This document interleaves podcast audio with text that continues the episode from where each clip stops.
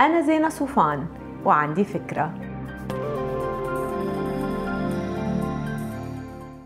هاي تنتبهوا كيف كتير ناس حاولكم ومرات حتى أنتم بتقرروا إنه الأحد رح يبلش الرجيم أو بأول الشهر رح تكون الرجعة على الرياضة أو إنه لما يجي الشغل الجديد رح تبذلوا كل طاقتكم فيه. فكرتوا شي مرة شو معنات هاي المواعيد أو الديدلاينز يلي منحطها لحالنا أمرار؟ كأنه الواحد بذهنه بيرسم خط بين شو هو اليوم وشو رح يكون بعد نقطة زمنية معينة. وكأنه في عتبة لما نحط إجرنا عليها رح تضوي اللمبة. المشكلة إنه مش هيك بتصير القصص بالواقع.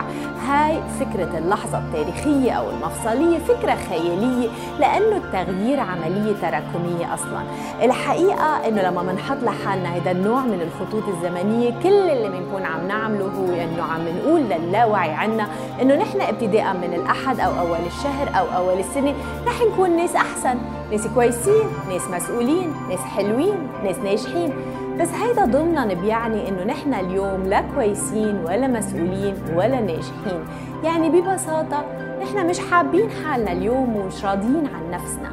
والحقيقة إنه ما في جدوى بتاتا من حديث سلبي من هيدا النوع مع النفس. والأكيد إنه جلد الذات شيء قاسي ومش مطلوب نحن اليوم ببساطة الناس يلي نحن. بعيوبنا ونواقصنا وميزاتنا ومصادر قوتنا.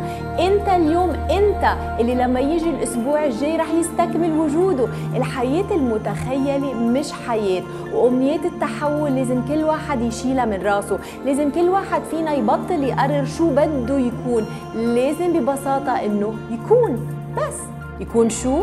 يعيش هلأ مش يفكر هلأ كيف بده يعيش بعدين. يعيش البعدين هلأ.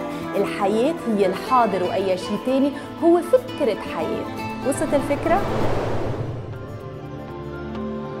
ما تنسوا تعملوا download للفكرة تعطوها rating وتساعدوني بنشرها bye